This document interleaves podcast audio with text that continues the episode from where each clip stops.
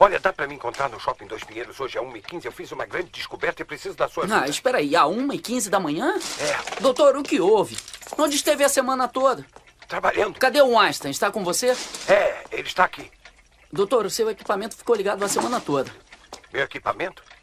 Ah, isso me lembra, Marty. É melhor não ligar o amplificador. Há uma pequena possibilidade de sobrecarga. Tá, eu vou me lembrar disso.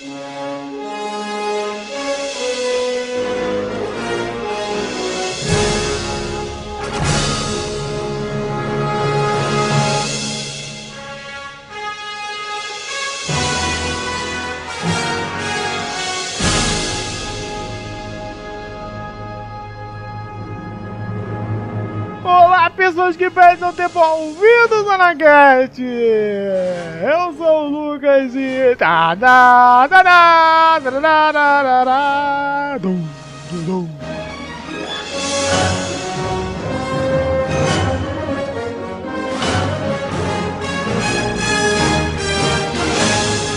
E eu sou o Jefferson e não entendo o porquê que esse filme se chama De Volta para o Futuro.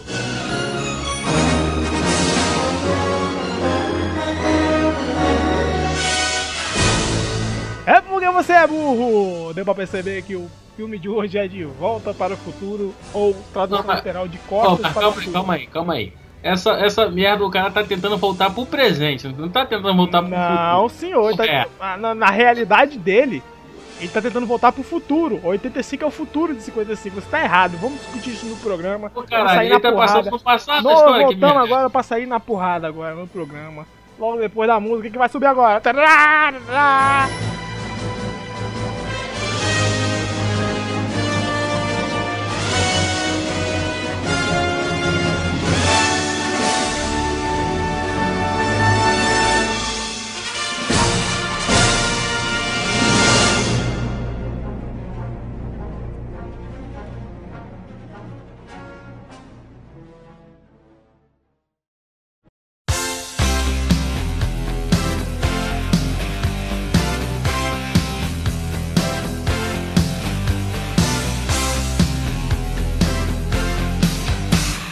Volta para o futuro de 1985. Nome inglês, por favor. Meu Deus do céu, cara. Por que tu vai pedir pra eu falar o nome inglês? Porque já virou tradição. É uma homenagem ao Leonardo Miotti. É, como é que é? Back to the Future. Back to the Future, é o inglês austríaco do Arnold Schwarzenegger. É, realmente, tá certo. Back to the Future, de 1985. Direção de Robert Zemeckis. Robert Zemeckis, que um ótimo diretor, cara. Ele é tipo o Rivaldo do- dos diretores, entendeu? É um cara que é muito bom, mas ele é pouco falado. Ele, tá- ele é diretor do Náufrago, do Forrest Gump, e tantos vários outros filmes que são produzidos pelo Spielberg, né? Inclusive o próprio De Volta pro Futuro. O roteiro que é dele do Bob Gale. Esse rapaz que você acabou de falar o. Robert Zemeckis. É, eu que nome, meu Deus do céu. Vou botar o nome do meu filho, assim. Ele, cara, ele foi ele que embolou, né? Quando falaram que ia fazer o remake do De Volta pro Futuro, né? Ele chegou e falou: só se eu tiver morto, irmão. Não vai fazer porra nenhuma, não, de remake não. Porque Cara, filme isso é, é um dos poucos filmes que eu também tenho medo de ter um remake. Porque é a trilogia ela é perfeita no ponto de vista de história. Se tiver um remake, vai estragar, cara. Chegaram a anunciar conversas com o próprio Michael J. Fox e com o Christopher Lloyd, tipo, há anos atrás, né? Agora eles estão cagados. Pra ter um quarto filme, a, a própria comunidade fã de Volta pro Futuro e o Robert Zemeckis barraram essa ideia, assim. Total. E certo, né, cara? Porque, pelo amor de Deus, gente. Não vamos mexer Ah. no que tá ganhando, não. O filme ele é distribuído pela Universal, né? A Universal que foi a única que comprou a briga de fazer esse filme, né? Ninguém apostava. Tipo, muitos atores deixaram de, de querer interpretar o Marty só porque achou que o filme, tipo, não é da liga, tá vendo? É, era uma, era uma história muito doida. Não é que era uma história muito doida, era, um, um- um- era, uma, história, era uma história muito foda pro, pro aquele tempo, entendeu? Passaram por vários estúdios, nenhum quis comprar a briga, principalmente por o Robert Zemeckis ser um diretor que acho que não, nunca tinha trabalhado com um orçamento grande, com um estúdio maior. E é pra isso que existem os amigos, né? O cara tinha um amigo, tem um amigo no caso, né? Não morreu ainda. É um pouquinho poderoso na indústria do cinema, o Steven Spielberg, né? O Steven Spielberg, ele não foi só o, o produtor do filme, ele também aparece, cara, em uma das cenas do filme.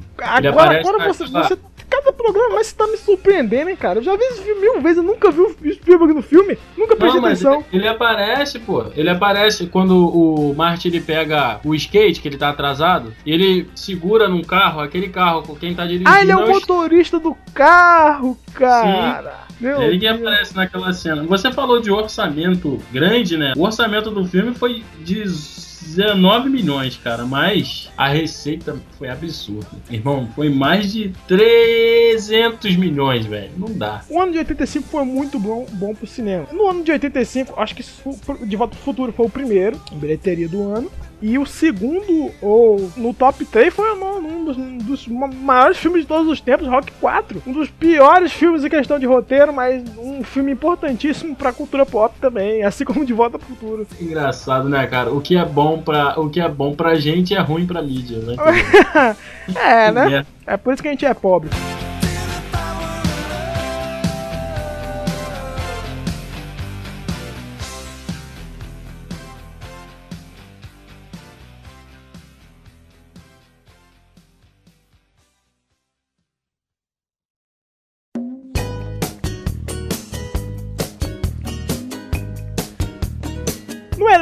Gente tem o Michael J. Fox como Marty McFly. Pra passar um pouco pelo elenco, a gente tem que frisar um negócio. Eles só fizeram De Volta pro Futuro. Claro que eles não só fizeram esse filme, mas e só isso, cara. É, nessa época, o Michael J. Fox, ele tava fazendo uma série, cara. Mas ninguém não lembra da série dele, cara. Caras e caretas lá. Ele tá- é, ele tava fazendo essa série aí, se não me engano. É, ele até desistiu de gravar o filme, entendeu? Não, ele não, ele não aceitou. Ele não aceitou. Quem gravou o filme, outro maluco lá que gravou o filme, e gravou muito, tá? Se você buscar pelos making-offs do, do De Volta pro Futuro, gravou muito parte do muito. Ele chegou até a parte que, do passado, assim. Até praticamente o meio do filme, e o Robert Zemeckis falou, não, para, não tá, não tá dando certo, o cara não tinha o, o quê de comédia, sabe? O carisma pra parada, e resolveu parar e trazer o Michael J. Fox. O Michael J. Fox só podia gravar de madrugada, tanto é que o filme tem pouquíssimas cenas de dia. A gente tem o Christopher Lloyd como Dr. Emmett Brown. Pra não falar que o Christopher Lloyd fez só o De Volta pro Futuro, ele fez também uma série chamada Táxi, é dos anos 70. Não sei se ela tem dublada, já vi ela legendada. Cara, é muito bom, é um humor nonsense da época.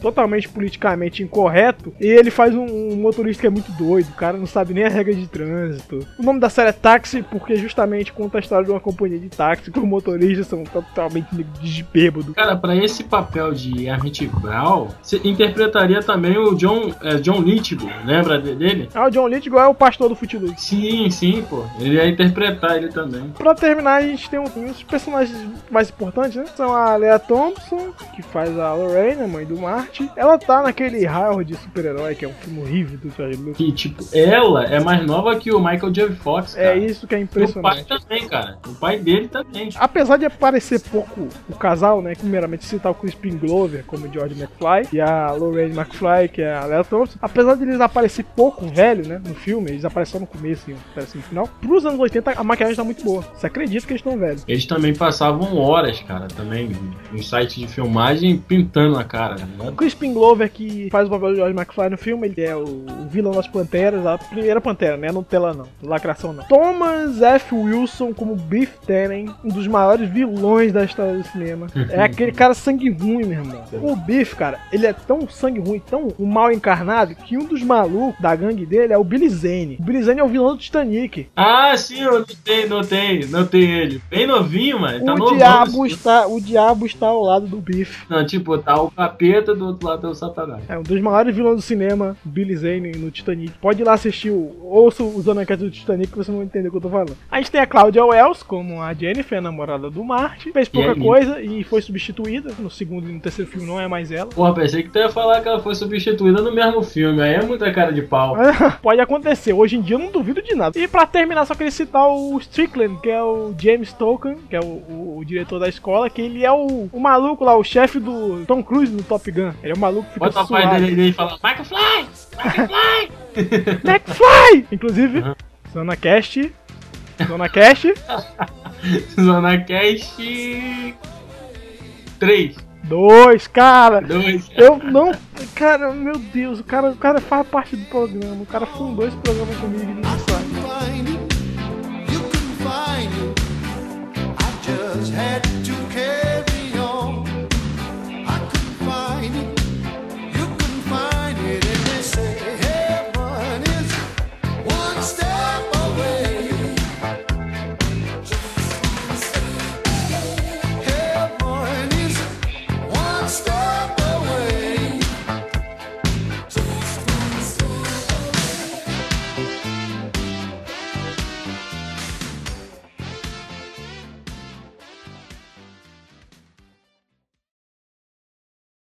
Eu vi que o seu conjunto está na lista do teste para o baile hoje depois da escola. Para que o incômodo, McFly? Você não tem chance. Você é igualzinho ao seu pai. Nenhum McFly conseguiu contribuir para nada na história de Hill Valley.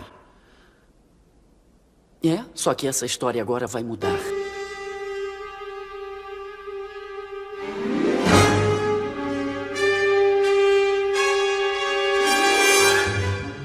De volta pro futuro.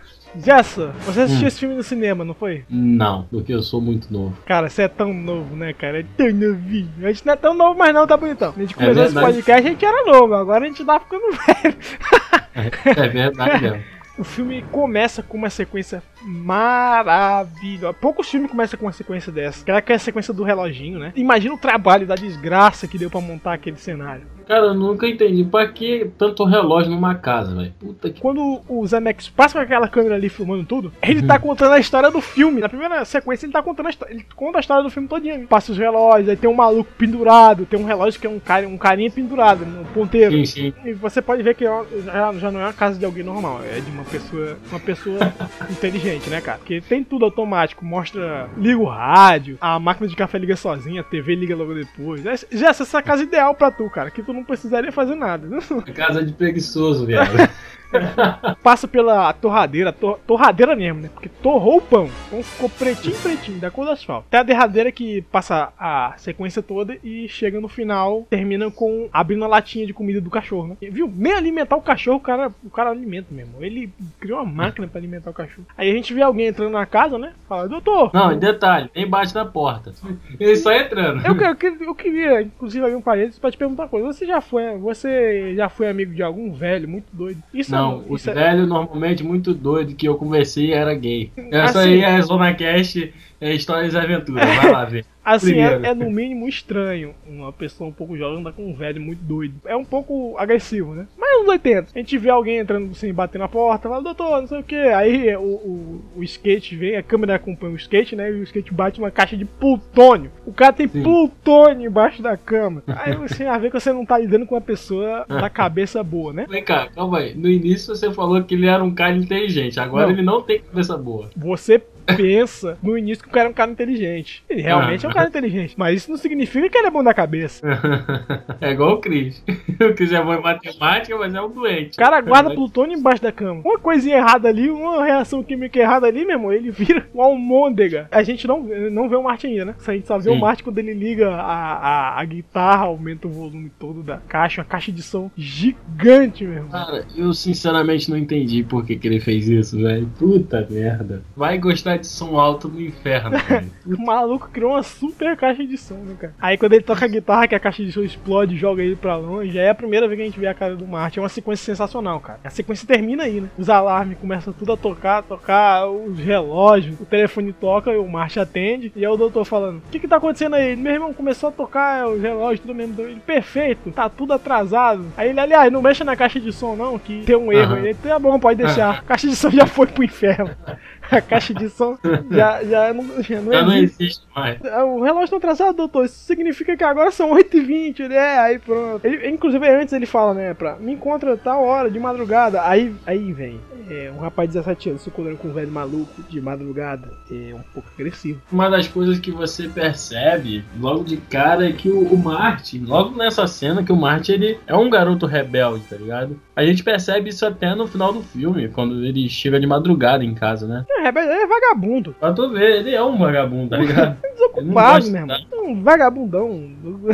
o começo do filme serve pra isso, né, cara? Te apresentar tudo. E faz muito bem. Te apresenta tudo. Te apresenta. O doutor não aparece, mas você sabe que ele é uma pessoa muito doida. O Uhum. Marte aparece, você sabe que ele é uma pessoa descolada e tal. Ele anda de skate, você vê a cidade. A cidade pela primeira vez. Aí o Steven Spielberg aparece, mas eu não percebo. Aí ele chega na escola e a namorada dele: Não, por aqui não, que o Strickland vai te ver. O diretor lá, o, o chefe do Tom Cruise vai te ver lá. Ele chama, ele chama o Martin de banana, banana, né, cara? Você é um banana igual seu pai. É outra coisa, não precisa mostrar o George McFly pra falar que ele é um idiota. Isso já tem no roteiro, entendeu? Aí ele dá uma bronca no Marte, ou você vai ser. Nenhum, nenhum McFly contribuiu com a história de Rio Valley. Inclusive é Rio Valley, Jéssica. Quando a gente for comprar uma cidade, a gente bota o nome de Rio Valley. É, mas o Rio não vale porra nenhuma, o Rio de Janeiro. Rapaz, você vai comprar briga.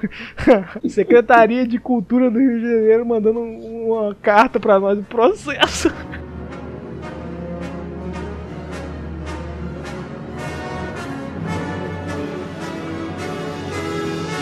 Aí o Martin ele vai se candidatar pra tocar no baile do colégio, né? Com a banda dele. E começa a tocar guitarra no início, tá tudo bem direitinho, né? Tá uma maravilha, né? Do nada o cara, meu Deus do céu, O cara cara, surta, extravasa, mano. o cara fica louco. Bebeu café mesmo. com cocaína. Aí não dá, mano. Não dá pra tu passar, não E se eu dá. não me engano, esse cara que é os, os juízes lá que estão julgando, esse maluco que fala no Aham. megafone é o cara que compôs a música Power of Love. Aí ele é reprovado, né, no teste lá pra tocar na, no baile do colégio, e tal. Ele tá planejando sair com a Jennifer, aí. Ah, minha mãe não pode saber minha mãe é conservadora, ela não, fa- ela não fazia Não, essas ah, coisas no tempo dela. ele tava marcando um encontro pra. É. E ele fala, Tá minha mãe, testa. minha mãe não fazia essas coisas no tempo dela. Mal sabia ele que, né? Meu Deus. Não, fala aí. A mãe do cara é a mulher mais vadiazinha que tem, irmão. Puta merda. Primeira vez que aparece também o relógio da torre, né? Em 1955 caiu um raio aqui que fez o relógio parar, aí a mulher dá um folheto pra ele. Ele, no passado, ele só vai se lembrar do relógio da torre por causa do panfleto. E o motivo Ah. pra ele ter guardado o panfleto é porque a Jennifer anotou o número do lugar onde ela ia estar. Cara, isso eu achei muito foda, cara. Puta merda. é, muito jo- amarrado, Ah. muito bem amarrado. Isso foi foda demais. Tudo tem uma justificativa pra acontecer. Né? Aí o Marge vai pra casa, o carro lá que ele usar tá sendo rebocado. Quando chega dentro, é a primeira vez que a gente conhece o George e o Biff. Tudo bem, é filme, vamos perdoar porque é filme. Mas, pô, o cara bate, pega o teu carro emprestado, bate o teu carro, bota a culpa em tu e diz que teu seguro tem que cobrir ainda, irmão. Eu pensei que nos Estados Unidos, onde a arma é liberada, o pessoal ia ser mais. É, não, detalhe também. Nessa cena, o Marty chega pro pai dele, no meio de ele se preocupar com tanta coisa do cara tá esculachando o pai dele, tá ligado? Aí ele chega, pai, o carro. Essa noite, pai. Poxa, pai, que não sei o quê. Porra, meu Ah. irmão. Isso foi foda. Mas aí a gente já percebe quem é o George McFly, né? Durante o, o, o jantar, a gente conhece os irmãos do Marty, né? Sim. Que ele tem um irmão mais velho que é tão idiota quanto o George, é a cópia do George McFly. Uhum. Tem a irmã dele que. É um homem, né? Não, você tá pegando curiosidade errada. Não, não peguei curiosidade errada, é porque eu achei que fosse um homem mesmo, cara, que tava interpretando a irmã dele. Meu Deus do céu! Meu Deus do céu, cara, que cara de homem, de traveca aquilo ali, cara. Meu Deus. Eu achei que você tava falando do segundo filme, que no segundo filme quem interpreta, quem interpreta a filha do Marty McFly é o próprio Michael J. Fox. Ah, não, não, tem nada a ver tu, não. tu, tu só tá dizendo que a mulher parece um travesti mesmo. Mas eu não vi o segundo filme não, cara. Como é que eu falo isso? Eu só vi o primeiro. Ai, primeiro e o terceiro Deus filme. céu.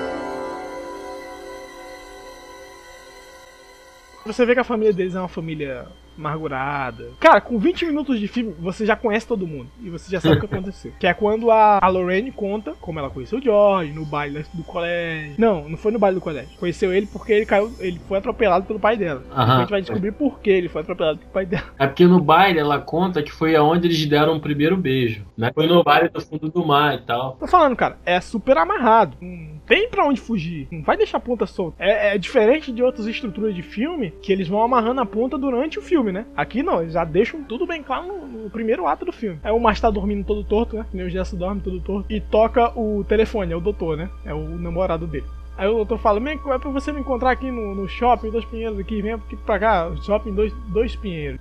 Ele chega lá, tem um trailer gigante. Assim que o Marte chega, a parte de trás do caminhão abre, né? Aí é a primeira vez que ele vê o DeLorean. Sim, sim. Primeira vez que ele viu o Delon. Toca a música, cara, empolgante mesmo, pelo amor de Deus.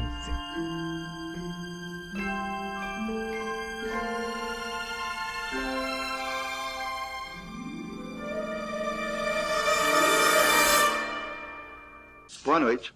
Eu sou o Dr. Emmett Brown, estou no pátio do Twin Pines Mall. É madrugada de sábado, 26 de outubro de 1985, meio 18 da manhã. E esta é a primeira experiência temporal.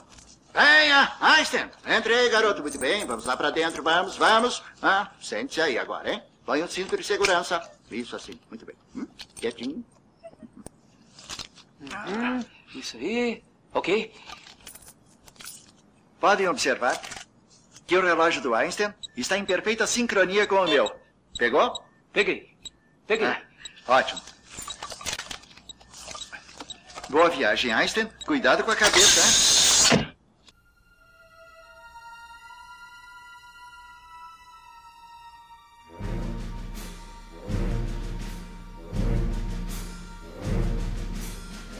Cara, o DeLorean em si ele já parece, cara, uma nave espacial, tá ligado? Ele lembra muito, tá ligado? Mas nos anos 80 tinha essa parada, dos caras querer construir esses carros muito doidos. Curiosidade sobre a máquina do tempo desse filme, que não deveria ser um DeLorean, né? seria uma geladeira. Sendo que o que aconteceu? Os produtores do filme, eles achavam que as crianças quando assistissem um filme, ia querer se esconder é, dentro da geladeira. Eles Ficaram, aí ficaram preocupados. Foi eleito, não, vamos botar, vamos botar um carro aí, que é melhor. Melhor botar um carro, que é mais legal. Eu vou citar, parafrasear o Nerdcast e em vez de crianças se esconderam na geladeira, seria um adolescente estacando o carro no poste. Que merda. Ele apresenta o DeLorean e até então ele não sabe o que, que é, né? Ele, olha, vou te apresentar um negócio, filma aqui, uma experiência que eu vou fazer. Pode ver que o relógio, ele bota o cachorro, né, o Einstein, dentro do carro, vamos fazer a experiência temporal. Aí o carro controlado com controle remoto de carrinho mesmo.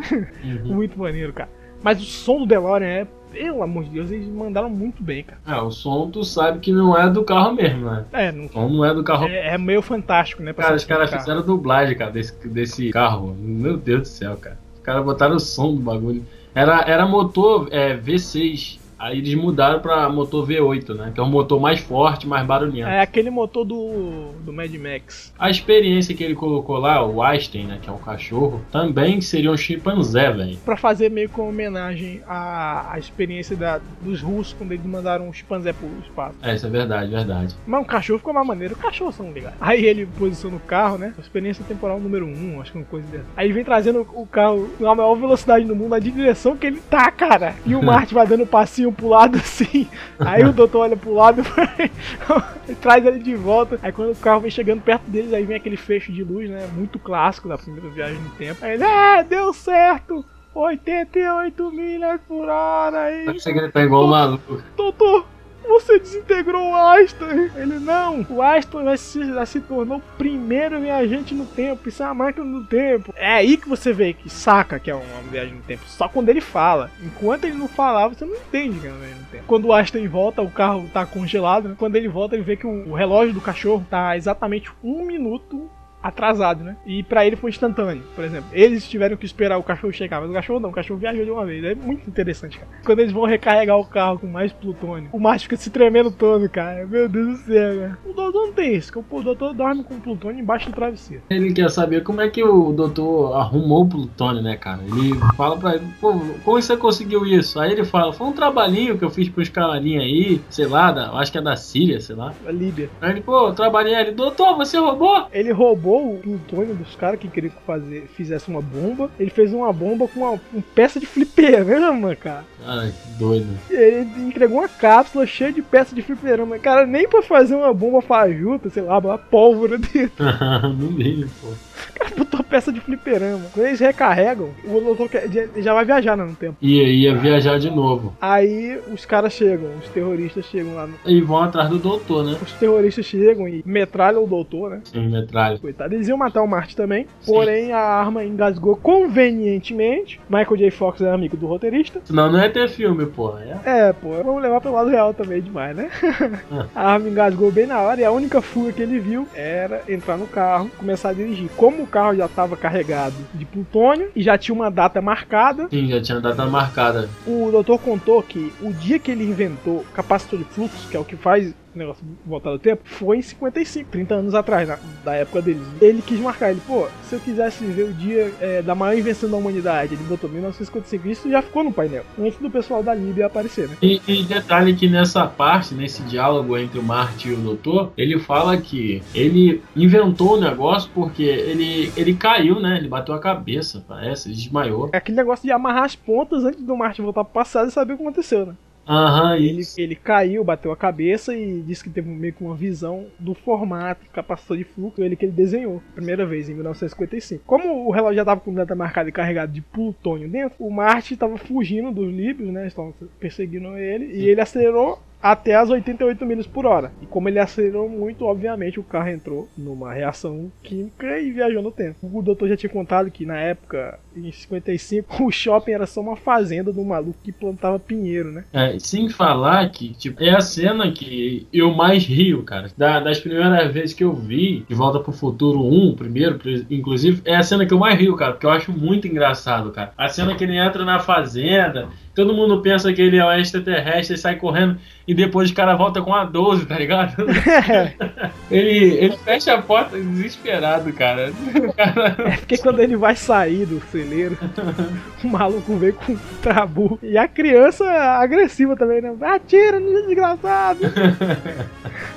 eu acho muito engraçado. É meio que família busca pé, tá ligado? Caralho. O povo realmente tem uma coragem assim normal. Ou você não lembra do ET de Varginha, que o pessoal falava que era o diabo, aí quando fala, não, o diabo tá ali no terreno, o pessoal se juntou pra linchar o diabo. Quando ele foge da fazenda lá, o, o carro dele dá prego, né? É porque é carro elétrico, né? Uhum, não, carro é elétrico, não tem gasolina. O doutor chega a falar que ele é elétrico, mas ele precisa do plutônio só pra viajar no tempo. Acaba a carga do carro e ele fica lá no meio, no meio da rua. Ele chega perto lá de onde ele morava, que era aquele condomínio Lion States, e não existia ainda, só existia a, a entrada. É, e tinha uma placa lá enorme no meio da rua, tá ligado? Que é ali que ele empurra o, o carro e esconde ele atrás.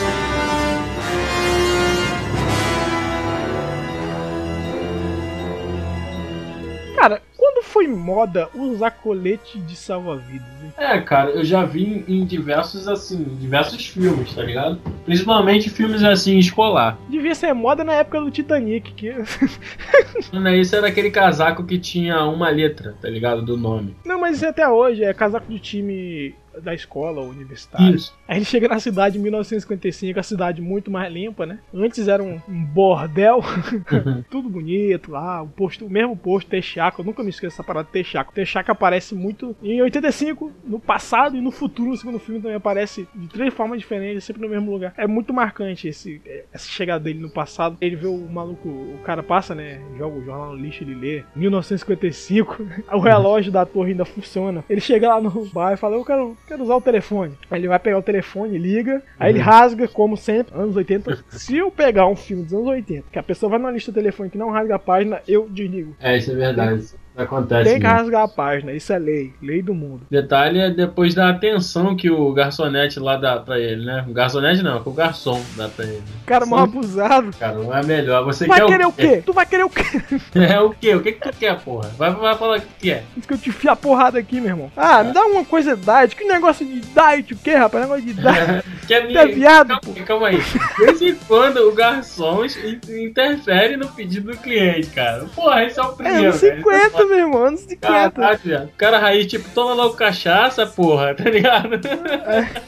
Tem é. aqui beber bagulho de caralho. Toma a caninha da roça, porra. Me dá algo sem açúcar. O cara, meu irmão, bota um café preto da cor do asfalto. aí Toma aquela aí, porra assim. ali é gasolina, caralho. Petróleo, é petróleo. Porra.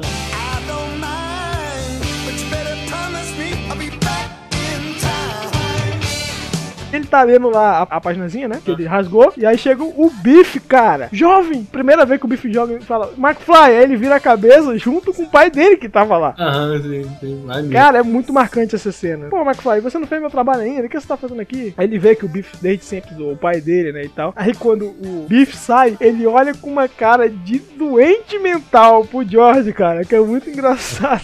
Cara de psicopata, cara. Sabe o que que me lembrou? O endemoniado da Lan House. Caralho. Mas tu não tava lá, mano. Quem tava lá era eu, pô. Eu me lembro, quando, quando conta essa história do endemoniado da Lan House, eu, cara, me deu um estalo na hora que tu ficou igual o, o Martin McFly olhando pro cara.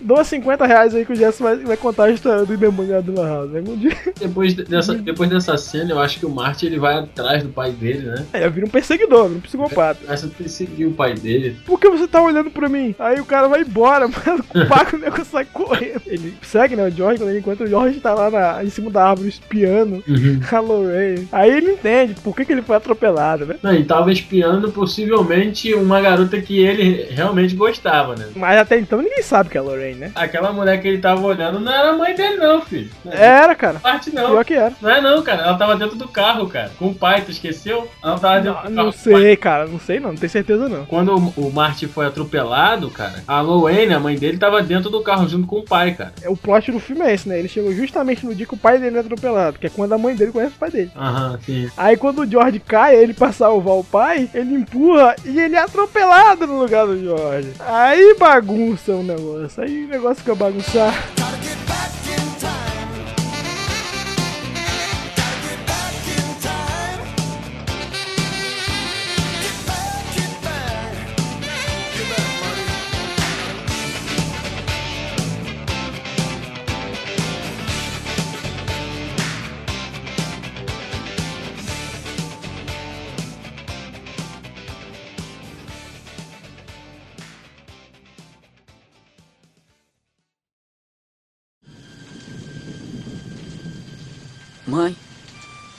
É você? Tenha calma. Relaxe. Você já está dormindo há quase nove horas. É. Que pesadelo horrível. Sonhei que eu tinha voltado no tempo. Foi terrível. É. Mas agora você está são e salvo, novamente em 1955. 1955?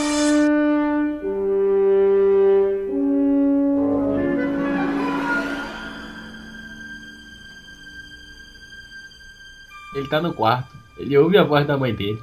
E ele tá sem cueca. Agora eu te explico. Por que, que ele tá sem cueca? Quem tirou a calça dele? Não, sem cueca não. Por que, que ele tá sem a calça? No escuro ainda. Calma aí, que porra é? Eu suspeito que seja mais, que não Eu não duvido, eu não duvido. Eu ouvi um podcast que se chama Jurassic Cast, não é novidade nenhuma, sou muito fã. Os caras falam que o Mark, McFly, né? Ele tem um pacote de, entre as Mas pernas. tem, você não reparou não? Pelo amor de Deus, dá água na boca. Eu creio que nesse momento ele tava ereto, cara. Um- eu, porque eu acho que a mãe dele tava batendo uma pra ele, cara. Muito, não é possível. É um filme família, né, cara? É um filme família. Porque não é possível, cara. No meio do escuro, o cara acorda ali. Ela começa a chamar ele de Calvin. Calvin. Calvin Klein. Já era famosa naquele tempo. É, e é um merchandising, né, cara? Caraca, que doideira, velho. Sutil, né, cara? É um merchandising sutil, não precisa jogar a marca. Pã, uma Calvin Klein patrocinado. Não, eles botaram isso no filme, como um elemento de roteiro. E se fosse comigo, ia me chamar de Bob Esponja. Porra. Aí ele tá na casa da mãe dele, né, cara? É o avô dele que salvou. Quando ele Ah. acorda que ele chega lá pra, pra jantar com a, com a família, ele vê os tios dele, ele vê a, a televisão, né? É a primeira televisão que eles têm. E aquela televisão já que jogava, que jogava pela janela pra funcionar. Aí ele vê o tio dele que tá preso, né? Em 85. O tio dele tá num cercadinho lá de criança. Ele adora ficar aí, por que será, né? Tá- É aí que a, que a Lorraine se apaixona pelo Marte, né? É aí que a merda tá funcionando. Se apaixona, não. A Xana dela começa a querer alguma coisa. Eu tô tentando elevar o nível desse programa. Você fica. Não, ah, cara. Aí. Ela é muito perua, cara. Meu Deus. o que aconteceu realmente de verdade, no primeiro encontro, o pai dele deve ter pegado ela, cara. A maldade tá na mente das pessoas. Não, Ah, não é possível. dá. Aí ele sai correndo, né, cara, com medo. Aham. correndo assim, que nem o pai dele saiu quando ele tava perseguindo o cara. Ele vai pra casa do doutor, né? E o doutor já era velho. Eu acho que o Christopher. O Christopher Lloyd na série Táxi ele tá com um pouco de cabelo preto, mas eu acho que ele nunca teve o cabelo totalmente preto, não. Ele nasceu com o cabelo branco. Não, o doutor tá mesma cara. Não mudou porra nenhuma. Aí ele chega lá na casa do doutor, né? O doutor naturalmente não conhece ele. Pensei 30 anos depois. Ele chega lá batendo: Doutor, não fale nada, não diga nada. Aí bota um negócio, aquele. Uma ventosa, prega na cabeça dele, que é pra ler mente, né? Você tá vendendo assinatura da revista. Não, não, não, não. Você quer ajuda pro jovens marinheiros. não, não, não, não, não. Aí ele, doutor, eu vim do futuro. E foi você que inventou a máquina do tempo. Ele conta, todo emocionado, o doutor prestando atenção. Sabe o que isso significa? Que essa merda que eu inventei não funciona. Ele mesmo tá desacreditando, né? Você veio do futuro, então quem é o presidente? Ronald Reagan. Essa, essa piada só funciona nos Estados Unidos, né, cara? Porque o Ronald Hum. Reagan ele realmente era um ator nos anos 50, ator de filme. Nos anos 80 ele virou um, um presidente dos Estados Unidos. Ele sai correndo, né, também. Mais um que sai correndo do mar. Vai pra garagem e tranca, se tranca. Aí o Marty fica lá de fora falando: Doutor, mas eu sei como você inventou. Você bateu a cabeça no vaso e, Uhum. e chegou o capacitor de fluxo e tal. Aí o doutor acredita. Porque ele tinha acabado de acontecer isso. Eles vão, eles vão buscar a máquina do tempo, né? Ele pega a, a câmera, que também veio junto com a máquina, veio com o Marte, e mostra a filmagem, né? De como eles fizeram a viagem no tempo. Sim, sim. É uma curiosidade, eu não sei se as TV americanas sempre foram modernas. Naquele tempo dava pra botar uma câmera ligada, uma TV de madeira pra. Sei lá, né, cara? Só quem viveu naquele tempo que sabe, tá ligado?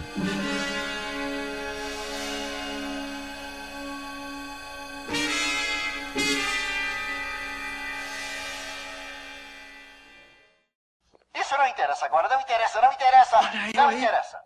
Sou eu! Eu estou velho! Boa noite, eu sou o Dr. Emmett Brown. Estou no pátio do Twin Paris Mall. Que É bom, ainda tenho cabelo. 26 de outubro de O que é isso que estou usando? 1981, 18 Bom, isso aí é uma roupa que é protege contra a radiação. temporal. Contra a radiação?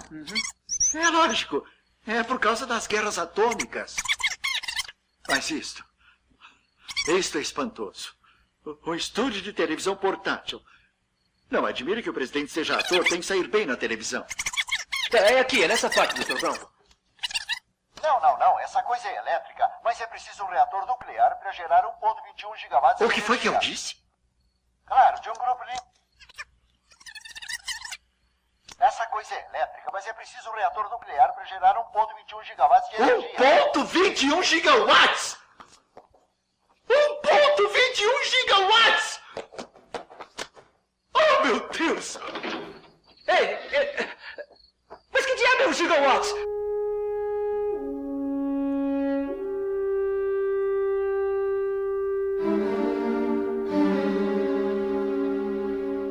O quê? 1,1 gigawatt já sai maluco. Cara, Essas doideiras do doutor, cara, é muito engraçado. Aí começa a conversar com uma foto. Marte, você tá preso aqui. Porque não tem como a gente roubar plutônio. Não tem como a gente arranjar plutônio. Não é fácil. E 1,1 gigawatt só o que pode gerar um raio. Aí ele, se a gente soubesse quando o raio vai cair, a gente podia até te mandar pro futuro. Aí ele, aí tem o bendito do folheto, né, cara? Aham. Isso que eu te falar, o filme foi todo arquitetado, né, cara? Justamente o Marte fala: Não, doutor, eu não posso ficar preso no passado, eu tenho namorada. Olha aqui o que ela escreveu pra mim. Ele tira do bolso o folheto que ela escreveu e no próprio folheto é o folheto da torre. né? Que tem um dia, a hora, tudo marcado, cara. É, cara, é impressionante. Seguinte, a gente, então a gente vou, vou armar um esquema pra poder te mandar pra casa. Mas você não pode sair na rua e falar com ninguém, porque você pode corromper, é, mudar né, o tempo, o futuro. Aí, aí, você teve contato com alguém? Com algumas pessoas, né? Com o quê? Com meu pai, minha mãe, o doutor. Caraca! é a primeira vez que aparece a foto sumindo, né? Começa a sumir, porque ele impediu a mãe dele de conhecer o pai. Sim, sim, foi.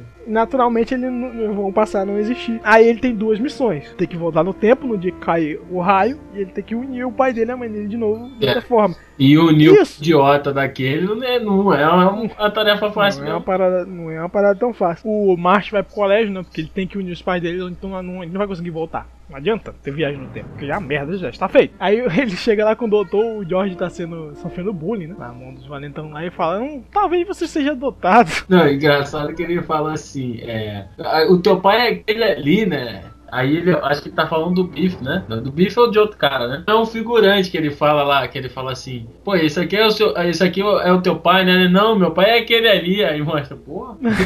Talvez você seja adotado. Ele vai lá pro George né, e fala: Sabe a Lorraine, não sei o que? Eu tenho que te apresentar pra ela. Quer, ela quer que você leve ela no baile. Aí ele chega lá pra falar: Lorraine, eu queria te apresentar o George. O George chega todo maluco. Só que ela tá interessada no Marte, né, cara?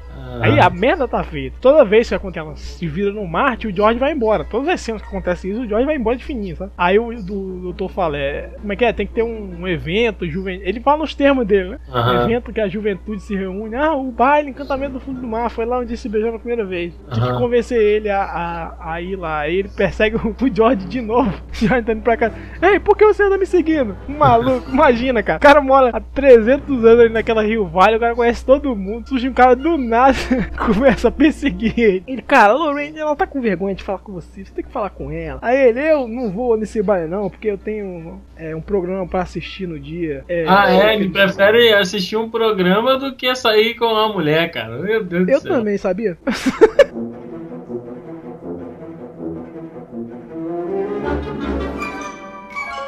Ele fala: ninguém desse mundo vai, vai fazer eu mudar de ideia. Aí o Marty se veste de alienígena de novo com aquela roupa dura dele lá do, do carro. A, a parte que ele aparece lá pra convencer o pai dele, que ele bota medo no pai dele, que ele descobre que também o pai dele curte muito história de ficção científica. E é um escritor, né? Daí ele pega e assombra o pai dele com essas coisas, que, que o negócio de Darth Vader. E essa cena até elogia, cara, o Star Wars e o Star Trek, né? Ele mistura Star Wars e Star Trek, porque Vulcano é do Star Trek e o Darth Vader é do Star Wars. Aí o que acontece? Essa cena aí, no, na, na cena pós-crédito original do filme, que tem DVD original, tem essa, essa cena mais prolongada, entendeu? Ele demora mais pra convencer o pai dele a, e ele tem mais diálogo. A cena foi bem picotada e dá pra tu perceber na hora mesmo que foi picotada. Ele só aparece e corta, tá ligado? No outro dia o Marty tá no centro lá de Rio Vale e o Jorge é desesperado. Eu tenho, Marty, eu tenho que convidar o Lorraine, porque o Darth Vader apareceu e falou que eu derreter meu cérebro. O medo muda qualquer pessoa, irmão. Eu já falei. O maior sentimento do humano é o medo. O medo é maior que a coragem. Aí ele vai convidar a Lorraine lá naquele bar lá. O cara entra no bar e tá fumaçado, completamente fumaçado. Já tomando várias, eu acho, se não me engano. Nos anos 50 era, era bonito fumar. Câncer de pulmão saindo pelo nariz ali. Aí ele, pra tomar coragem, me dá um milkshake de chocolate. Essa foi foda mesmo. Milkshake já tá pronto, hein? Tá esperando ele lá. Na dublagem é maneira, né, cara? O Alexandre Moreno também mandou muito bem na dublagem do George McFly. A dublagem desse filme é sensacional.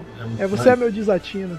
Você, você é meu desatino. Como o. Eu esqueci de falar essa parte que o, o, o Marty brigou com o Biff no colégio, né? Ah, sim. Por causa que é. o Biff tava mexendo com a Lorraine, ele já quer vingança. E o Marty tá lá dentro. Só que o, o Biff não percebeu, não viu o Marty. Ele foi em cima do George, né? McFly, o que, que eu falei pra você não tá aqui? Você era pra estar fazendo meu dever. Aí, na hora que ele tá entrando lá pra, pra confrontar o George, o Marty derruba ele no chão. Aí você vê o tamanho do sujeito. Um guarda-roupa, meu irmão, perto do Michael J. Fox, Sem cara. O que Michael ele é alto e largo, viado. Ele empurra o né? E começa a perseguição na rua. E o Marty McFly inventa o skate. Ele vai lá, pega o carrinho, quebra, transforma só na pranchazinha com, com a rodinha. Detalhe sobre o skate nessa época que ele não era muito famoso, não era um esporte muito famoso, tá ligado? Não existia, cara, se eu não me engano. O skate, Ah. como a gente conhece, não existia. O skate, skate existia. Tanto é que as manobras, algumas manobras, os caras que davam a dica. Tinha, tinha até campeão mundial, cara, envolvido Ah, nesse. tu tá falando dos anos 80? Agora eu tô falando, o esporte em si não era tão famoso. Ficou mais famoso nos anos 90. E também popular, mas isso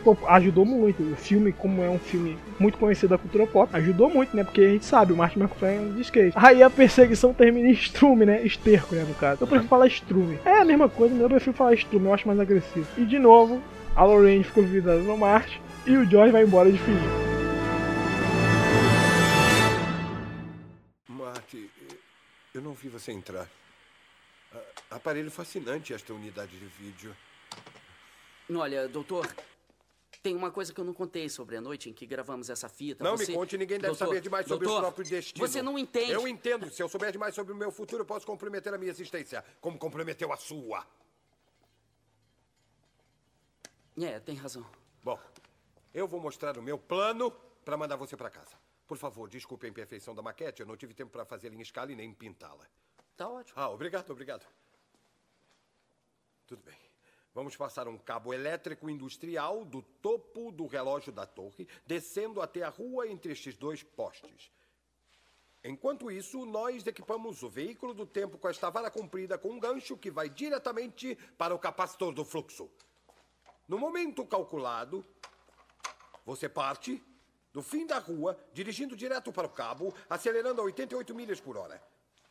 De acordo com o folheto, exatamente às 10 horas e 4 minutos da noite de sábado, o raio vai atingir o relógio da torre, eletrificando o cabo, enquanto o gancho conector faz contato, mandando 1,21 gigawatt para o capacitor de fluxo e mandando você de volta para 1985.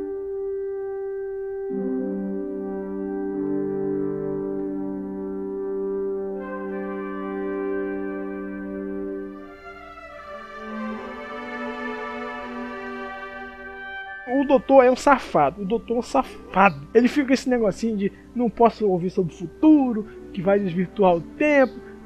Balela. Que o Martin quer contar pra ele, né? Que ele foi, que mataram ele no final Aham. de tudo. Aí eles estão vendo lá a maquete. E quem chega? Ah, A Lorraine seguiu o Martin. seguiu ele, caralho. Ele deixou a mulher mais apaixonada por ele. Cara, o doutor parece que nunca viu um- um- uma figura feminina na vida. Porque quando ela entra, ele- o Marcos tá conversando com a Lorraine, ele fica com os olhos arregalados, né? Quase pulando pra fora. É muito doido, cara. Velho tarado. O velho adora o menino novinho. Ela convida o Martin pro baile e o, baile, o Martin aceita ir pro baile, porque ele tem um plano, né? De novo ele volta pro George. Fala, George, tem que convidar a mulher pro baile. Ela vai comigo. Mas aí o George fala, o George fala até uma coisa que faz sentido.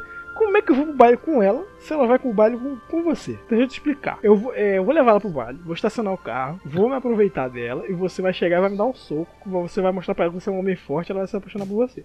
Uhum. Por quê? O Martin achava que a mãe dele era uma pessoa direita no futuro. Aham. Mas ele tava bastante enganado. Onde é que você vai estar 8 e tanto da noite? No baile. Só que aí revisam, passam tudo. E o Martin tem que ir pra fazer os pais dele se unir. Ele chega lá com a Lorraine e fala. Se importa se eu ficar estacionado? Aí ele pensou que a mãe dele já ia ficar surtada. Uhum. Não, não importa não, pode ficar aí. Aí ela tirou uma, uma- como é que é, uma garrafa de cachaça. Você bebe? Aí ela, ele falou, não, mas isso vai te fazer muito mal no futuro.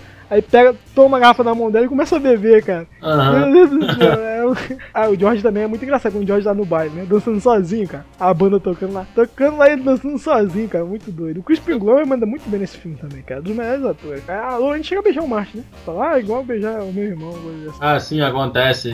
Acontece um incesto aí. É coisa de família, né? Literalmente. Normal o filho beijar a mãe, né? Quando ele pensa que é o George que vai abrir a porta, vai cumprir o plano, é o Biff, cara. Que azar miserável, cara. Engraçado, aí ele viu o tamanho do cara de dor. Mas se não me engano, os caras batem nele, né? É, e bota ele dentro do porta-mala. Aí é, o Biff tá lá, né? Abusando da Lorraine. Vou falar igual certos podcasts que falou, né? Bota mais. Não, não. Esse dedo, tira um dedo, mas bota três. o George chega pensando que é o Martin que tá dentro do carro pra cumprir o plano. E quem tá dentro do carro é o Biff. Vai embora, McFly.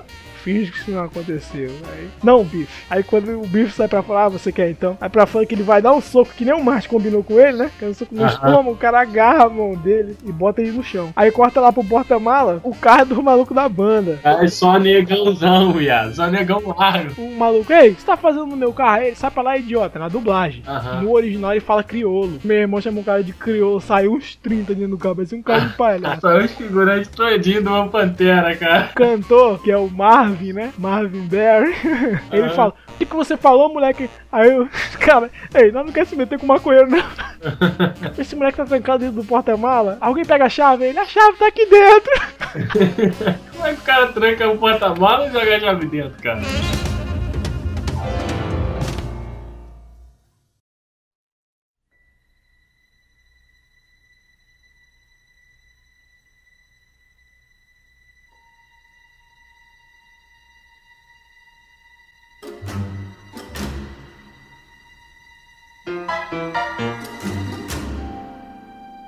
Enquanto isso, o Biff tá lá, tem tempo de quebrar o, o braço do George, né? Aí a Lorraine, para, solta ele, você vai, vai machucar ele. Aí, aí o Biff empurra a Lorraine, aí o George vira macho. né? É, é, O verdade. George vira macho e dá só uma. É o famoso pombo sem asa. Caralho, mas o maior socão que ele dá, mano. Demais o cara. Ali foi um soco de respeito. Um dos socos de respeito da história do cinema é esse. O Biff bate de costa no carro e se arrasta e cai no chão. O Marvin consegue abrir Uhum. o porta-malas e soltar o Martin. E ele machuca a mão, o Marvin, né? Que é o guitarrista. Aham, que é a sim. parte importante. Ele valeu muito obrigado. Quando, quando ele vai, o Martin vai achar que vai resolver a situação que ele vê. A situação tá resolvida, né? Fala pro, pros caras da banda, né? Você tem que voltar pra terminar o baile. É, é a noite que eles se beijam, cara. Meu irmão, nós que estamos fumando, o cara que tá maluco. Aí não dá, meu irmão. Machucou a mão. A não ser que você conheça alguém que toque guitarra. Aí aparece e já corta pra ele lá, com a guitarra na mão, tocando um sonzinho lá bacana. Com ele Angel. dançando. Mas com a música tá legal. O Angel. O Angel. O Angel.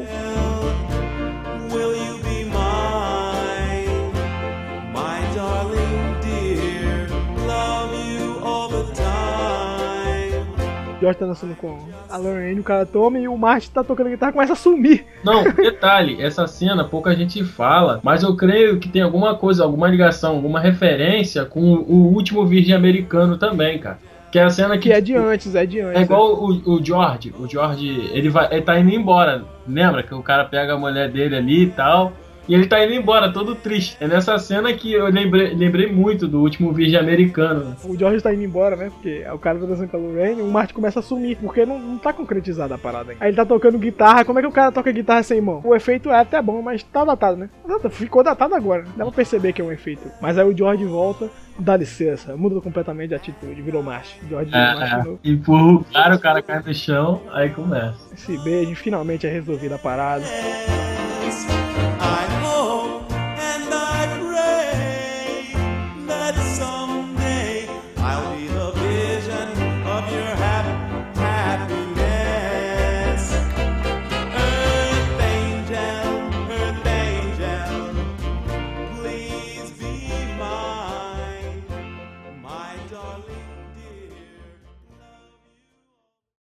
Vamos tocar outra?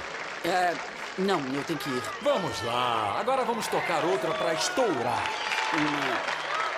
Pra estourar.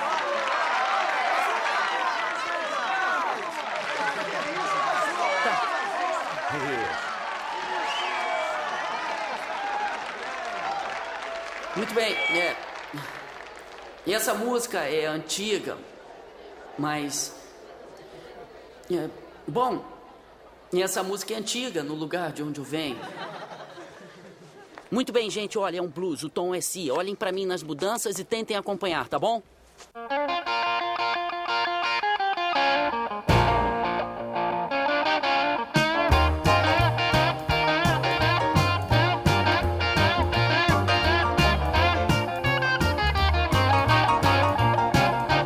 Aí o cara inventa o rock and roll. Caralho, verdade. Martin McFly inventa o rock and roll. Então, é, é doido. essa guitarra que eu tava falando, Lucas. Nesse ano aí, A Les Paul. eles estão em, em 55, né? Essa guitarra só foi lançada em 58. Começa a tocar Johnny B. Good, cara. É a música do Chuck Berry. Muitas pessoas também acham, mas eu também acho melhor que a versão original. Toca Johnny B. Good, toca guitarra de costa, chuta a caixa e manda ver, né? Não, ainda tem a cena do Marvin, né? Uhum. Chuck, Chuck, que é o Marvin? Marvin Berry, seu primo. É eu.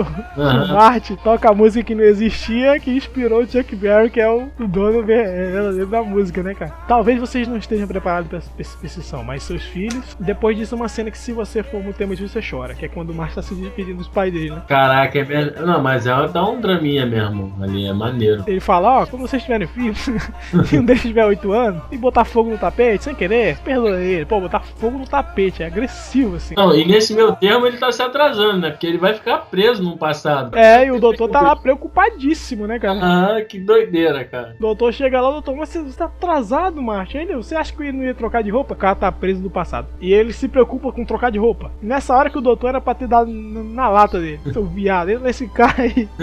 aí, ó, eu pintei uma, uma faixa no fim da rua, que você vai acelerar de lá. Você vai saber a hora, o relógio vai tocar. Chegar aqui, o raio vai ter caído você vai ir pro futuro. Muito bem Antes dessa cena, antes dele chegar, ele escreve a carta, né? Uhum. Doutor, não abre antes de 1985. É, no- na noite que eu viajei no tempo, você foi baleado e tal. O doutor acha a carta no sobretudo. Se eu souber do futuro, o- É. pode ocorrer uma coisa no espaço-tempo, não sei O doutor tá. Quando eles estão discutindo, o cabo cai, o cabo desconecta. Aí que é o drama da cena. É. Aí ele fala, Marte, é o seguinte, me joga a corda, deixa que eu cuide do cabo. Ele sobe lá em cima no relógio da torre.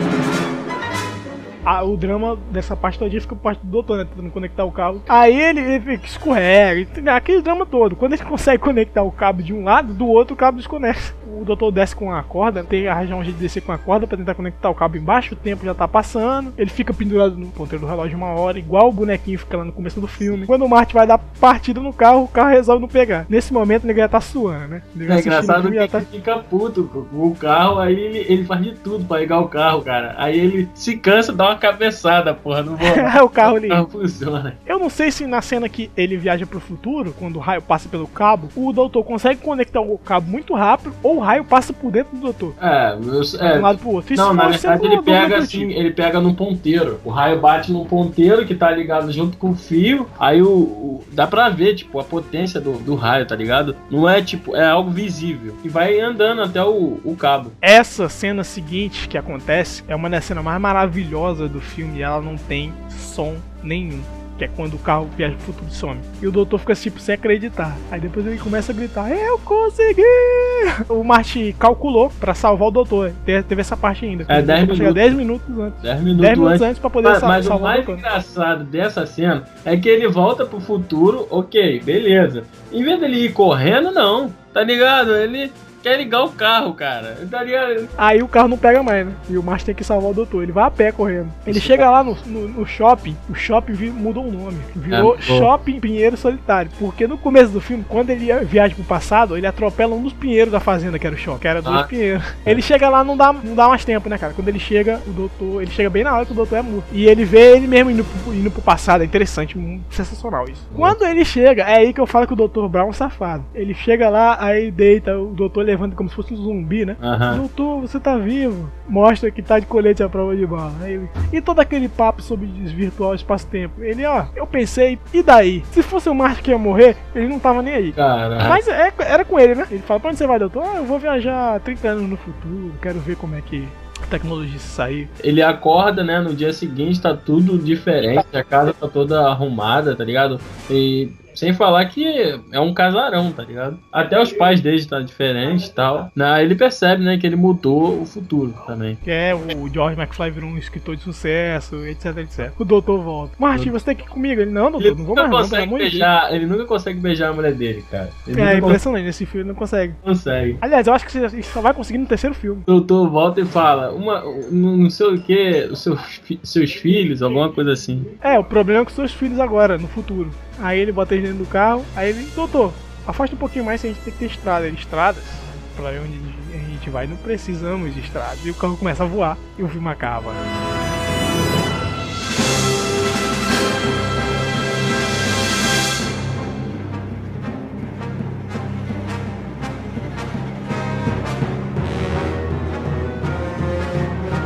Pra mim é um dos filmes muito Cara, sensacional, um clássico do cinema, muito- um dos melhores filmes de todos os tempos. Obrigado. Ah, você é um Eu panaca. não sei o que é acontece, não me você é um- conta, eu quero Sem ver. cultura. Eu vou contar, eu vou dar spoiler. E agora eu vou. Pode contar vou- qual vai ser o próximo. próximo Não, eu vou, eu vou pegar uma máquina do tempo, vou viajar pro passado pra te contar spoiler do filme.